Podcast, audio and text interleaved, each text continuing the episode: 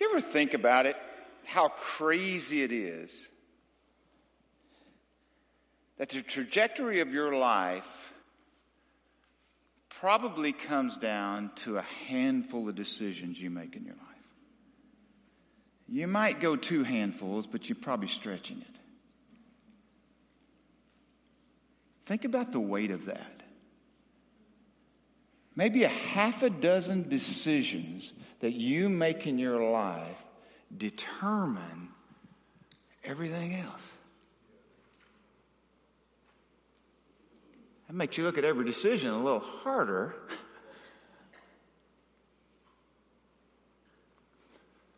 Mark Batterson says, You're only one defining decision away from a totally different life. One defining decision can change your trajectory and put you on a new path towards the promised land. One defining decision can totally change the forecast of your life. It's those defining decisions that become the defining moments of your life. We call them around here game changers. A time stops, life altering, you'll never be the same again kind of moment.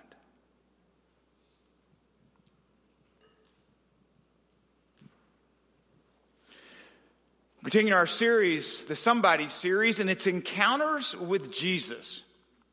The encounters with Jesus in the New Testament, in Scripture, in the New Testament, we've been going through.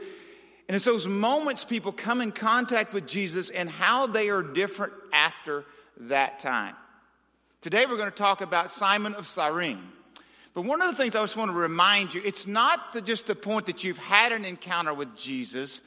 That's great but it's what happens after the encounter that really matters. Oh, I know what it's like to encounter Jesus at 16. I know what it's like to run from him for a decade. It's not the fact, just the fact that you have an encounter with Jesus. It's what you do after the encounter that really matters. Good morning. Happy Father's Day.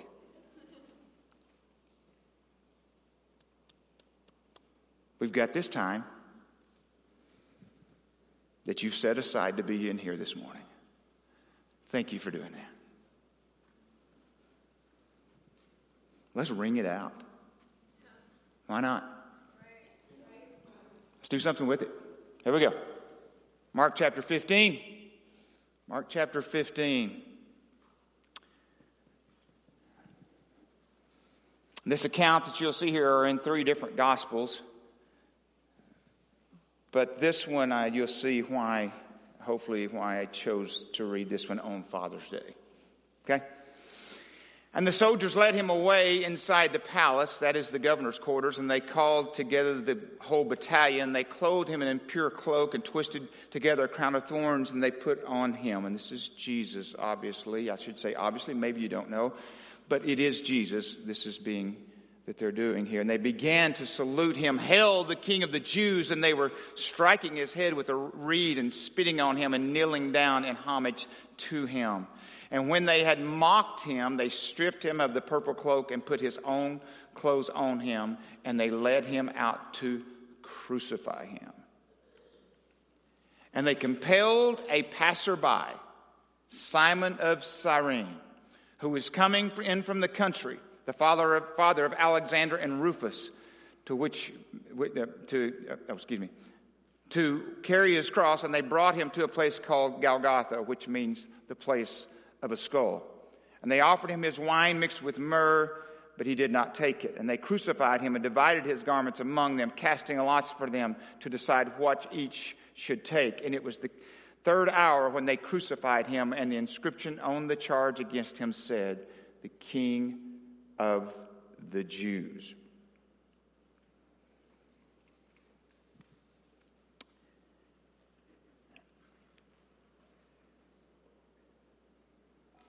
A little context here that obviously, again, you probably understand what's happening here if you know the story of Jesus being crucified. You see, you know the process that's led up to this. Now they're leaving Pontius's, Pontius Pilate's uh, palace or quarters. And now they're marching to Golgotha, Mount Calvary, the skull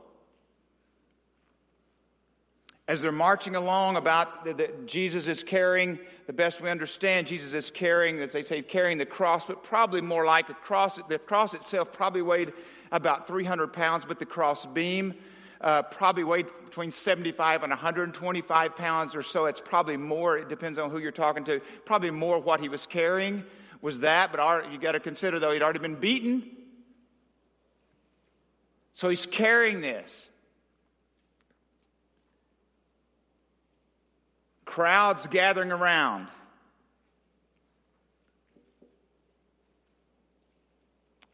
And there's this man in the crowd named Simon. Now, we don't even know if Simon's really even trying to pay attention to what's going on. Maybe he's been there many times and this happens. So, reality is you just kind of walk on by. After a while, if you've seen cru- uh, the people being crucified, maybe that's a normal thing. If you have been before, then you may just walk on by. But at least in this situation, it says he was passing by. He'd come in from the country for whatever reason, and he's singled out out of the crowd. You ever felt like you were singled out? Well, he was. Now, there's a chance here that Simon doesn't even know who Jesus is. He more than likely sure doesn't know what's going on that day. He's just passing by. But the Roman centurions had the authority to call you, call any citizen out of whatever they're doing if it advanced the Roman Empire. They could, he could pull them out, so they did. And I love the word here is the word compelled. Now, you know we use the term compelled around here a lot. and when you see that word compelled there, you go, but they drug him out. He didn't want to do it. but they had the authority to compel him. And I love the, the translation from the Latin, from, from a Pers- the word, because it's from a Persian interpretation to Latin, it means to be pressed into the service of a king. Compelled. So, in light of how we use it here, to be compelled is to be pressed into service of a king. So they pull him out of the crowd, and there he is.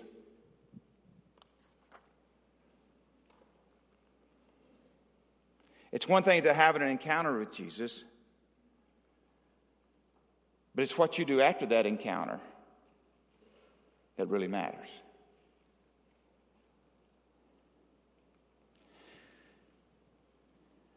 How does this apply to us today? We see it in Matthew, Mark, and Luke. We see Jesus mentions in all three of them, they're talking about picking up your cross and carrying it. But how does that look for us? Because a common phrase that many of us would use is, well, that's my cross to bear. Anybody ever use that? Well, that's my cross to bear.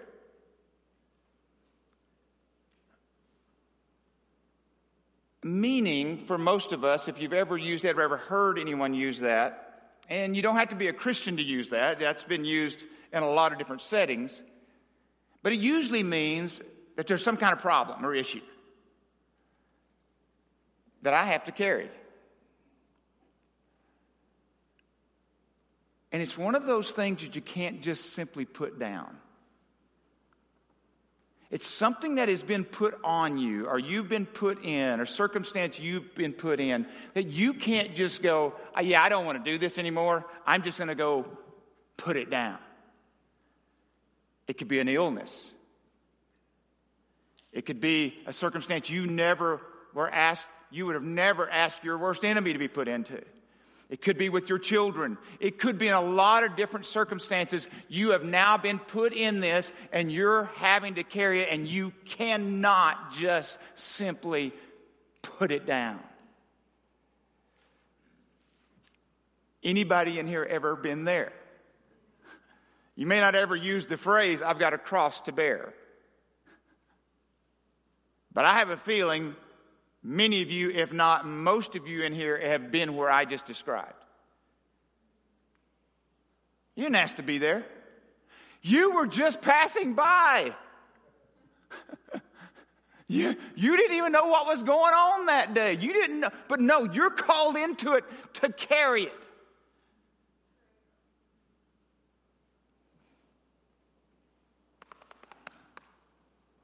Simon helps us a little bit. But one of the things that I love about this story is, and I'll share with you a little bit later why I believe Alexander and Rufus are acknowledged in this passage of Scripture, being Father's Day and all. But one of the things I think, and I've been there and you've been there, one of the things that, that is really hard when you have something put on you that you can't just put down, one, well, there's four things, but one is it's unexpected.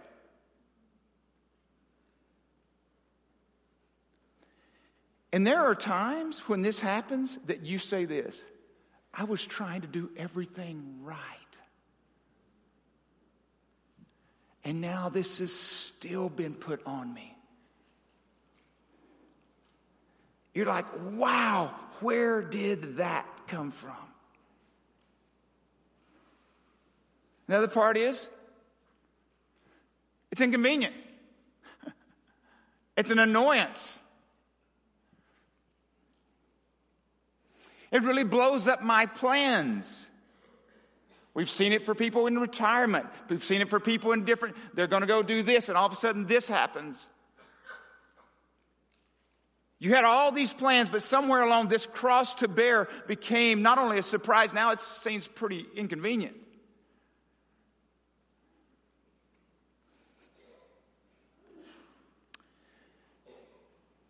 We realize when that has been given to us many times, we are unprepared. We're reluctant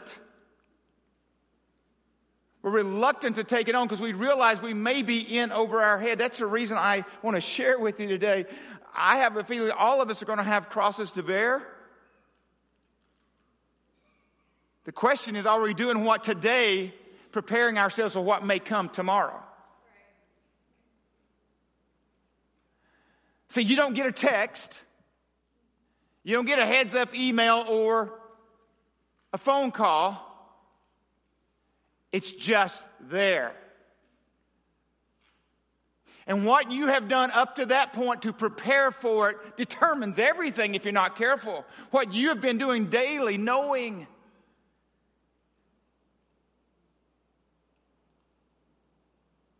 And there's still going to be that gap where you have to depend on Him. You can do all those other things, and you're still going to have to depend on Him. He leaves that gap.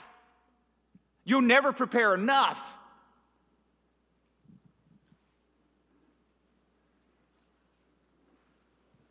Sometimes it's even an embarrassment. We're embarrassed by it. Sometimes it's what's been put on us. Sometimes it's what we put ourselves in. We're embarrassed, so we don't know how to walk through it. We don't know how to carry it out.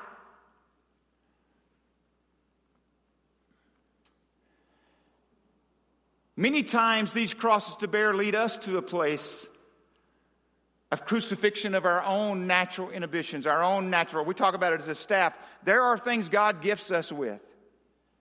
But there are things that are not natural to us that He's going to cause, allow to change to where we'd become everything we're supposed to be, or we just depend on ourselves. He's going to hone us, He's going to shape us. And sometimes He's crossed to bear. He is bringing us around. He is changing us in the middle of all of it.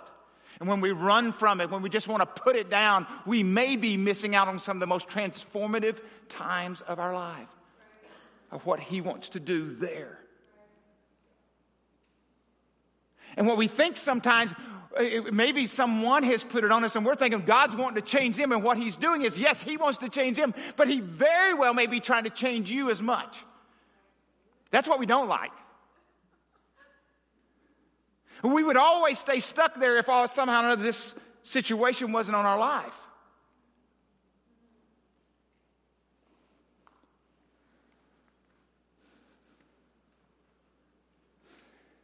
Then there's those things we have a choice in. We like to say they're crosses to bear, but the reality is they're crosses we could put down.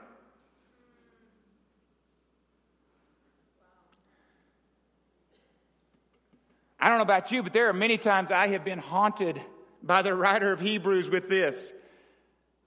Therefore, since we are surrounded by such a great cloud of witnesses, let us throw off everything that hinders and the sin that so easily entangles us. Let us run with perseverance the race marked out before us.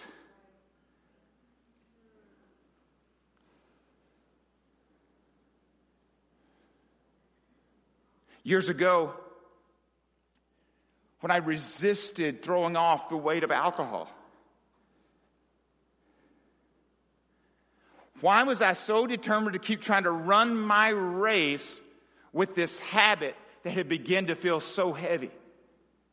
Why?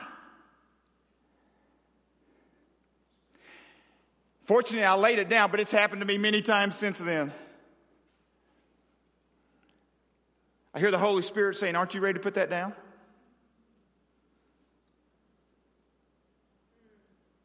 It looks like it's getting heavier the longer you hold it, the longer you carry it. You know, I was thinking, you know, when you pick up a weight, you carry a weight and there's a lot of times you can carry that weight for a certain amount of time and you can sit there and go, well, sure, I can do this for a minute. Then I, sure, I can do it, maybe even for 10 minutes. But then all of a sudden, now it's an hour, now it's 10 hours, and now it's two days, and now it's, now this 10 pounds that I picked up originally, I thought I could carry, now it doesn't feel like 10 pounds anymore, does it? Because now I'm fatigued. But you know what, what many of you do? You don't do that. You do this, you just figure out how to try to redistribute it. That's what you do. You just redistribute it so I can carry it. I'm not going to get rid of any of it. Oh, no, I, I want to carry it. Uh, well, I don't know if I want to carry it. That's not even the right way to say it. I don't know if it's I want to carry it. It's just the fact I'm going to carry it. I'm going to choose not to, not to, not to let it down. So what I try to do is just redistribute it around so that I can just carry it a little longer. Do you know this 16 pounds or whatever this is here? If that 16 pounds showed up one day in your arm, and all, all that 16 pounds was there, you'd figure out how to, something's wrong. I shouldn't get 16 extra pounds in my arm, but if I distribute it well and I hide it well and I move it around well, then I can carry it well, right? No, you don't. I can tell you got an extra 16 pounds. I won't tell you who I see on. No, no I'm not going to get into that. But here's the deal.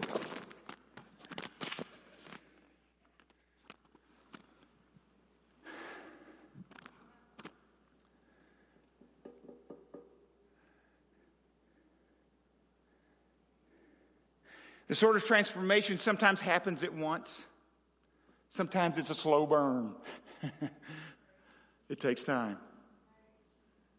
But God's wanting you to put it down.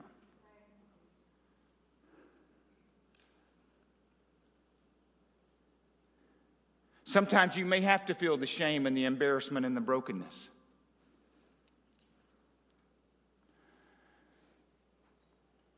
And it's not until we know the cross of Christ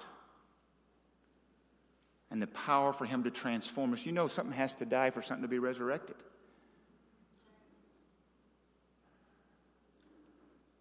Moving from more of a Jesus admirer to a Jesus follower. Jesus says a mark of a disciple is he takes up his crosses and cross and follow me.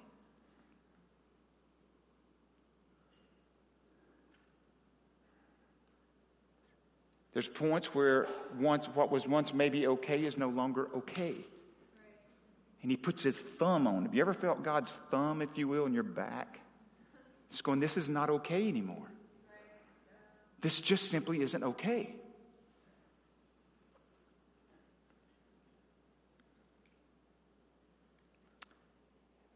And if we did all this in a vacuum, that might be okay.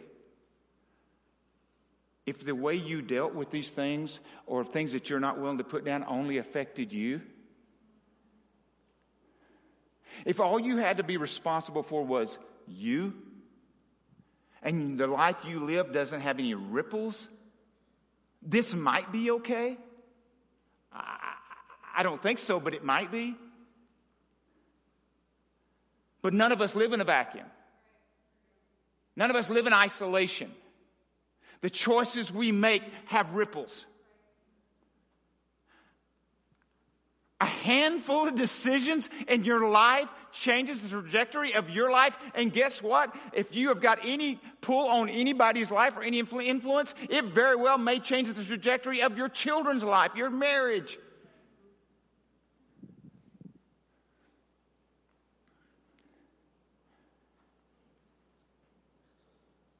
You come to these points where you know that you have a choice. You've got this cross to bear. Sometimes it's something you can't put down, and God has prepared you to carry this cross. Then there are times you have chosen to carry, to put this on you and on your family, and you're not willing to put it down. You say, I don't choose God, I don't choose you, I choose me.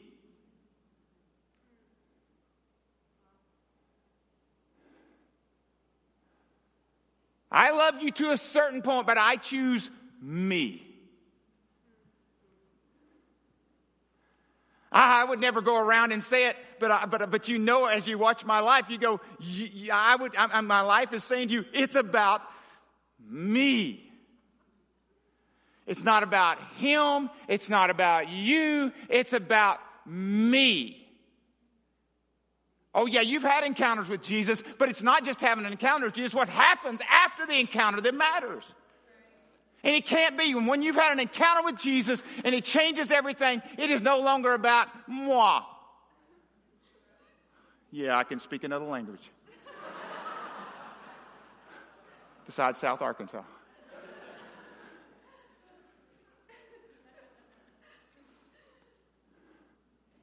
Can you imagine looking your children in the eye and saying, or your spouse, and go, It's about I choose me with a smile on your face? I choose me.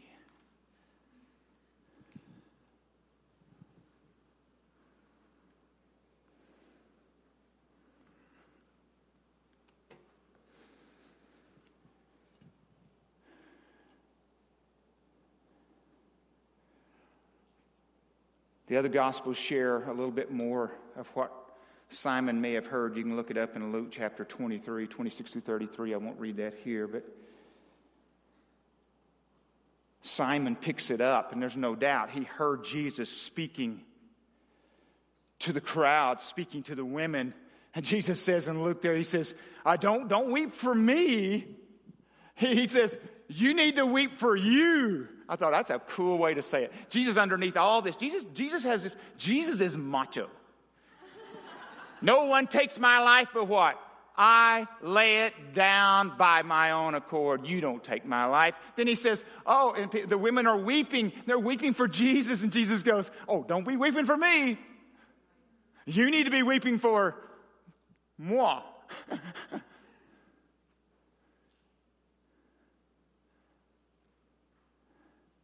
yeah, we see Jesus this week didn't have a choice. No, no, no, no, no, no. don't, don't, don't look at him that way. He submitted to the plan. He was a servant of what God called him to do. Aren't you glad he stuck to the plan? Aren't you glad Jesus didn't say, Oh, I got other options. I'm going to leave all my options open. Aren't you glad he didn't say that? Aren't you glad he narrowed it down and said, I am going here for what I was called to do, and I'm going to live into the purpose of why I was brought to this earth? Acts 13 36, David, and I'm just pulling stuff out of there right now, but Acts Acts 13 36, David, the word says, it says that David served God's purpose in his own generation, then he died. What a great epitaph. I came to the earth, I did what I was supposed to do, and then he took me on.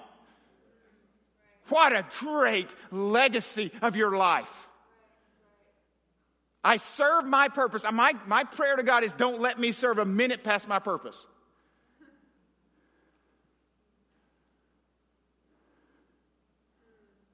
Handful of decisions that you have an encounter with Jesus and it may look like a cross.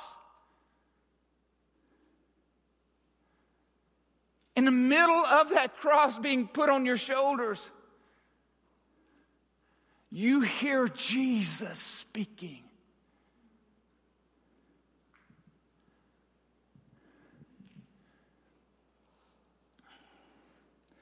I think that day, and I'm taking a little bit of liberty here on some of this.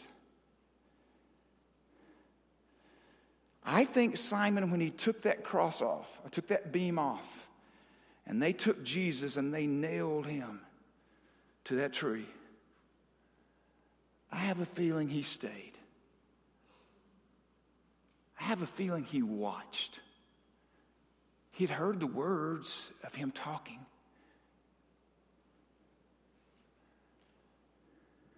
I think in that moment he realized what was at stake. Everything. Now, see, Mark writes, the reason why I chose this passage today on Father's Day is that Mark includes Alexander and Rufus. We don't know that they're even born at this point because Mark writes this way later, right? He records this later, or at least we understand. And the reason why very well he records this, the best we can understand is, is because when he records Alexander and Rufus to the people he's writing to, they knew who they were. The church already knew who they were. It is believed that Simon of Cyrene helped and Antioch start, the, well, not start the, what we call the church, the ecclesia. That's where it started. We were first called Christians. They believed Simon was there.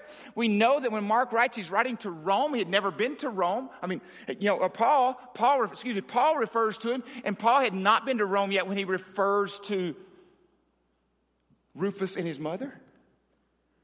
So look at this. They grew up. They became leaders in the church. See, what happened to Simon that day as a father, whether he was a father at that time or became a father, what we know is this. And it ripples through all of our lives. You can't just have an encounter with Jesus and say that's enough. It's what happens after the encounter that matters.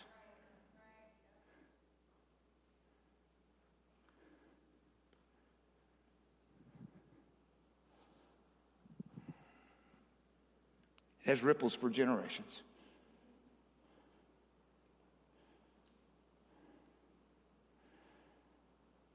And when you die, you know, because I don't know if you know this, if you're new to the church, to, to, to the to Christian church and the Christian faith, we don't believe in reincarnation. This is one shot. We're not coming back again to get another shot at this. If it's not this life, what life? If it's not now, when? There's, no, there's not another shot at this, but here's what I can tell you is that if you can live a life so much here that it will feel like it lived for many, many lifetimes, it can have ripples for generations, or they're just glad you're gone. And some of you in here know what that's like to have a parent or a father who was just glad they were gone. And I hate that for you. I hate that. Or you can live a life in such a way that when you're gone, I mean, they're living off your fumes for two or three or four generations. Which one do you want? Oh, dad was a good man. Yeah, he attended church on occasion. Yeah, but oh, no, no, no, no, no. We're talking about fumes.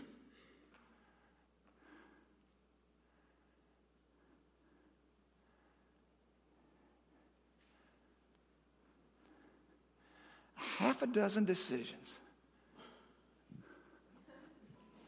Maybe that changes the trajectory of your life and the ripples of your life.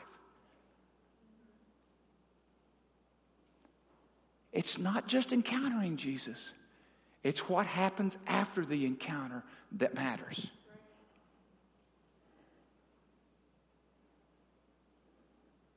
Let me read Mark Batterson's quote again. You're only one defining decision away from a totally different life. One defining decision can change your trajectory and put on a new path, put you on a new path towards the promised land. Our defining decision, one defining decision can totally change the forecast of your life.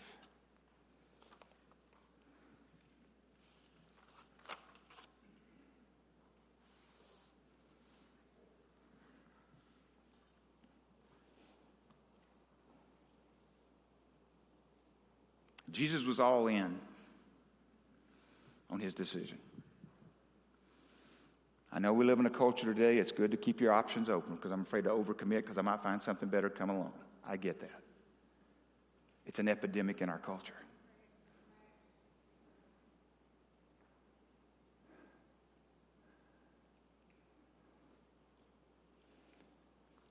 But to commit, to be all in.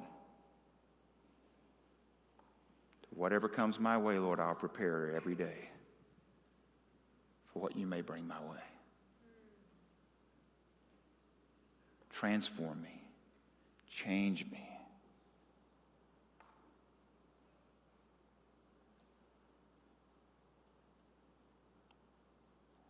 And to those who are dads here today, and it's not just dads, but specifically, I'm just saying here on Father's Day. And you got a chance. No matter what your chapters have been up to this point, if you think they've not been good, you got a chance today to write a new ending. That's for sure.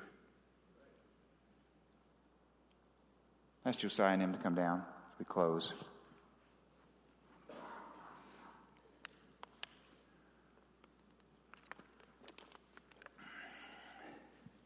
I know I got all high strung about all these little props I had here today, but let me say this.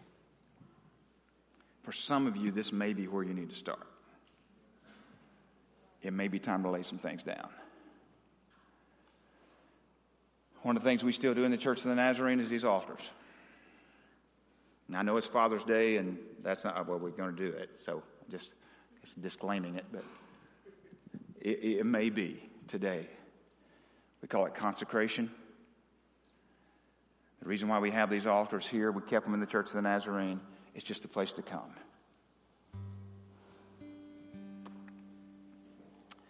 I remember December 14th, 1986, as I was in that little Baptist church. I'd given my life to the Lord the night before. As Ali shared last week, on the side of a road.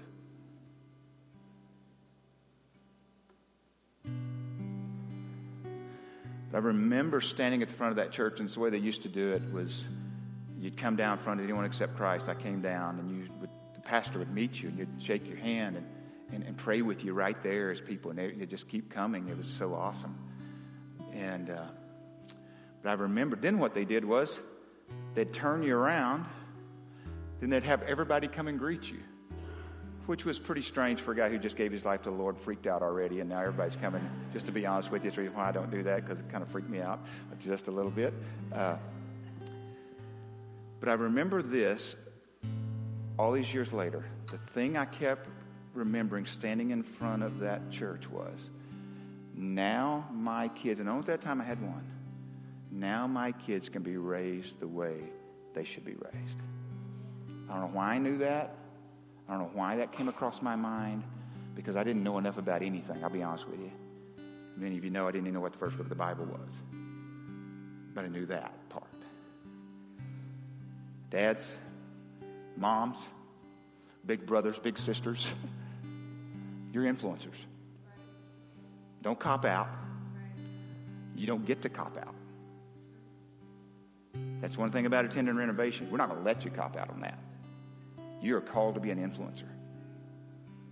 Young people, children that are in this room today, the reason why we say influencers because I don't care if you're in the sixth grade or the third grade or the first grade or wherever you are, you've got somebody looking at you. You're an influencer.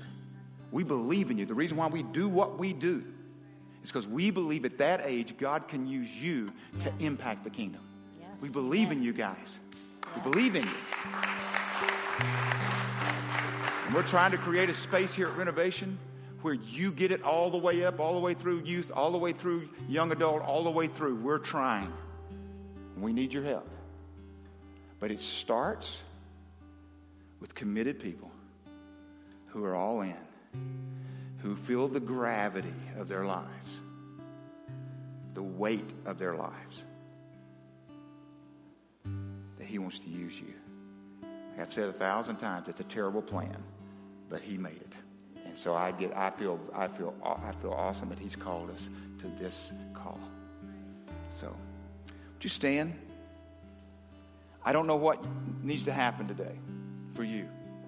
For some of you, it may just be to come and just go, I'm driving a stake in the ground. You may not need to lay anything down. You just need to take a hammer and drive a stake down. And go, this is a spiritual marker, okay, that on June 16th, 2019, I drove a stake down as the leader of my home, as a leader in my youth group, as a leader wherever. I am putting a stake down, and I, if, with God's help, with God's help, I'll become everything I'm supposed to be for His glory and the impact of others. Okay? So we're going to sing a song, kind of upbeat. We're actually going to sing Good Grace. I know sometimes you get a little more solemn in times like this. I think this is an exciting thing for some of you.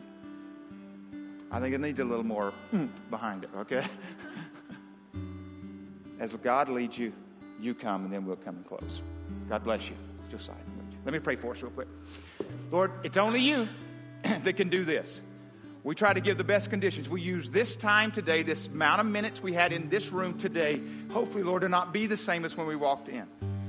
We know life has happened this last week, this last few weeks things hard, heavy things maybe have been put on us, Lord, but you, you are the only one that can help us make any sense of it. Even then, you may not even show us. But Lord, what we do want to know is, what we do want to know is, is that you're surrounding us. You're with us. You're coming after us. Lord, we love the fact that you love the people around us and you love them enough to make us everything we're supposed to be to impact their lives. Thank you for the children in this room today, Lord. Thank you for these children. Lord, you held them in such high regard. We lift them up as influencers for the kingdom right now in the name of Jesus. Lord, use this time however you see fit. And Lord, I pray for receptive hearts for your glory. We pray this in your name, Jesus.